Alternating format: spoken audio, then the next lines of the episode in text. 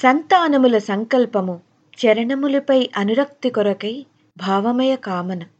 అమ్మా, మీ సంతానముల సంకల్పాలే మా భావనల సజల ఉద్రేకము. మీ జ్ఞాపకములు ఘనీభవించిన వెంటనే వాటంతటవే కురుస్తాయి. మా అందరికీ తనువు మనస్సు ఇచ్చేది మీరే. మాలో ఏ ఒక్కరి జీవితములోనైనా ఏవైనా ఉపలబ్ధులు కనిపిస్తున్నాయి అంటే అవి అన్నీ మీ ఆశీర్వాద సుఫలితాలే. మీ నుండి పొందిన అనుదానములను ఎంతో కొంత భాగము మీకు సమర్పించటలో పెద్ద గొప్ప ఏమీ లేదు. ఈ సత్యము మాకందరికీ తెలుసు. కానీ మీ సేవ చేయాలనే కోరిక మనస్సు అంతఃకరణములలో ఎంత బలంగా ఉందంటే మీ కొరకు సంకల్పించుకొనటలో మమ్ము మేము ఆపుకునే పరిస్థితిలో లేము. ఈ సంకల్పము మీ యొక్క కొంత రుణమైనా తీర్చుకునేందుకు సరిపోదు. కానీ ఈ విధంగా చేయటంలో మీ పిల్లలము అనే భావన హృదయంలో ప్రగాఢ ఆనందానుభూతిని ఇస్తుంది.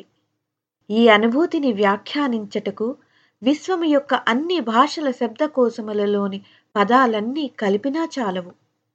ఈ చిన్ని జీవితంలో కొంచెం చూశాము, కొంచెం విన్నాము. అందులో కొన్ని దృశ్యాలు మనస్సు యొక్క లోతులను స్పృశించాయి. అటువంటి ఒక దృశ్యము ఒక గ్రామీణ వాతావరణంలో కనిపిస్తుంది. ఒక మాత పొయ్యి మీద వంట చేస్తూ ఉంటుంది. ఆమె నలుపక్కల ఆడుతున్న పిల్లల మనసులో తమ తల్లిని ఆనందపరచాలనే కోరిక ఉదయించింది. తల్లికి తెలుసు తన పిల్లలు ఏ విశేషమైన పని చేయలేనంత చిన్నవారని. కానీ ఆమె వారి మనసులు తృప్తిపరచటానికి వారి చేత పట్కారా, పాత్రలు, గ్లాసులు తెమ్మని చెప్పేటటువంటి చిన్న చిన్న పనులు, ఒక్కొక్కసారి చిన్న వస్తువులు ఇక్కడివి అక్కడ పెట్టడం వంటి పనులను కూడా చెప్తుంది. పిల్లలకు ఇటువంటి పనులు చెప్పటం వలన మాత యొక్క శ్రమలో ఏ విధమైన తేడా రాదు. ఆమె ఎంత చేయాలో అంతా చేసుకోవలసి వస్తుంది. అప్పుడప్పుడు పిల్లలు పడిపోయి అంతా గందరగోళం చేస్తే ఆమె పని ఇంకా పెరుగుతుందే గాని తగ్గదు. కానీ తమ తల్లి పట్ల వారి ప్రేమను చూపించుకోవటానికి పిల్లలు తమ చిన్న అడుగులతో నడుస్తూ చిన్న చిన్న చేతులతో తేలికైన వస్తువులు అమ్మకి ఇస్తారు. అప్పుడు ఆ తల్లి యొక్క సంతోషం వర్ణించడానికి ఏ లేఖకునికి, కవికి కూడా మాటలు చాలవు. పిల్లల యొక్క ఈ ఆనందాన్ని చూసి తల్లి కూడా పరమ ప్రసన్నురాలవుతుంది. అమ్మా, మా అందరి సంకల్పంలో నిండిన భావన అటువంటిది. ఈ మిషన్ను స్వయంగా మహాశక్తి విశ్వమాత అయిన మీరే సంచాలనము చేస్తున్నారు. అందులో ఎప్పుడు, ఎక్కడ, ఎందుకు, ఎలా లోటు జరుగుతుంది? ఏ వృక్షము యొక్క మూలములో అయితే యుగావతార గురుదేవులు తమ అనంత తపస్సు యొక్క ఊర్జని మొత్తాన్ని నింపేశారో దాని వికాసములో ఎప్పుడైనా, ఎక్కడైనా ఎటువంటి ఆలస్యము జరగదు. మాతా భగవతి, మహాకాళి మరియు పిత మహాకాలుని సంరక్షణలో సురక్షితముగా సంరక్షితమవుతున్న ఈ మిషన్ను వక్రదృష్టితో చూసే ధైర్యం శని, రాహు, కేతువ వంటి క్రూర వక్ర అని చెప్పబడే శక్తులకే లేదు. ఇక సామాన్య మానవునికెక్కడది? ఈ సమస్త సత్యమును తెలుసుకొని కూడా మేము ఈ ఆకుల వ్యాకుల భావములను మీకు అర్పించాలనుకుంటున్నాము. మాకు ఇంకా గుర్తుంది, మీరు జీవనకాలమంతా చెప్పారు ఈ మొత్తం మిషన్ మీది మరియు పరమపూజ్య గురుదేవుల శరీరమని.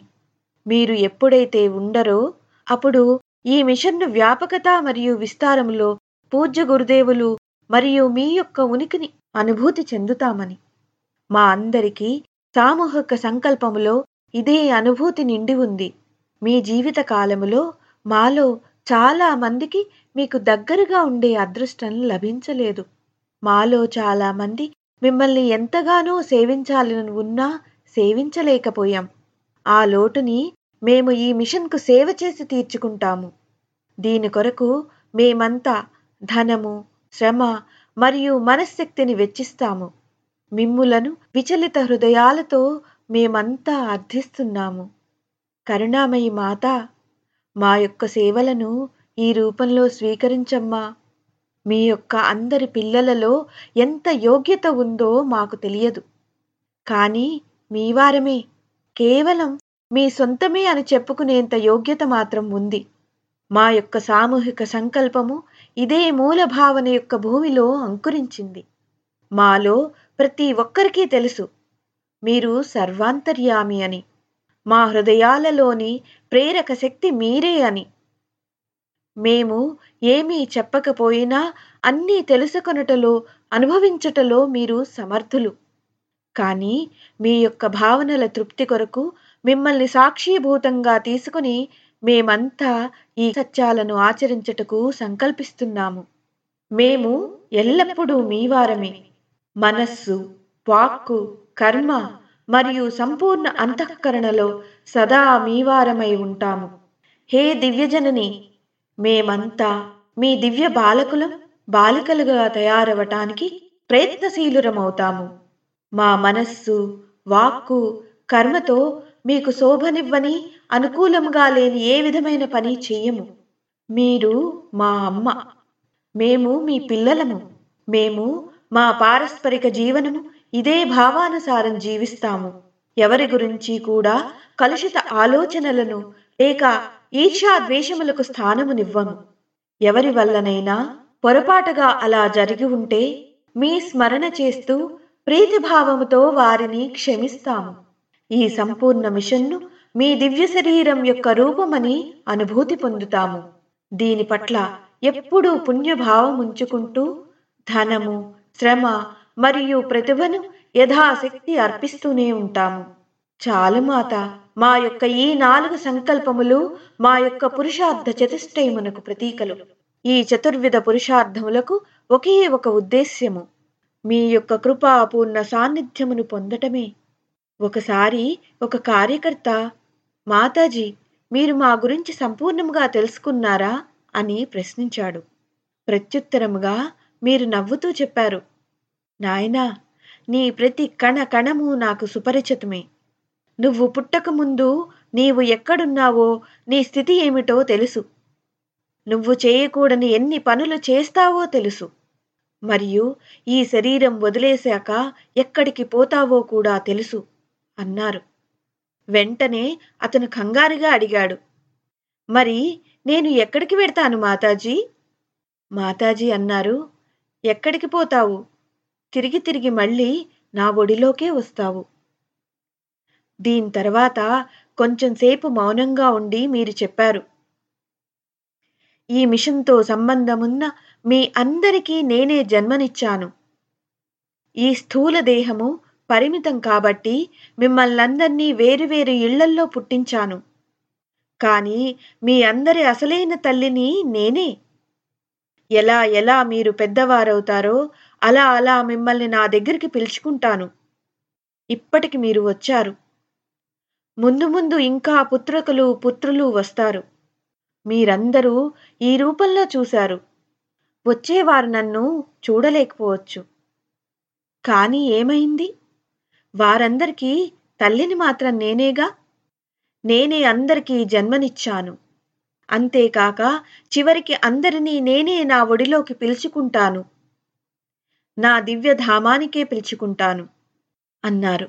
హే మాత, మీ మాట ప్రకారం మా అందరి సంకల్పముల లక్ష్యము ఇదే.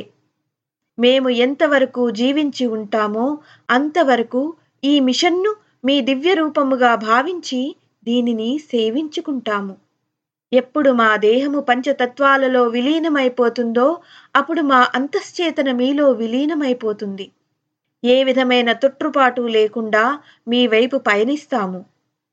నడుస్తాము, నడుస్తూనే ఉంటాము. మాకు ఆ శక్తిని, భక్తిని మరియు ప్రగాఢ అనురక్తిని ఇవ్వు తల్లి.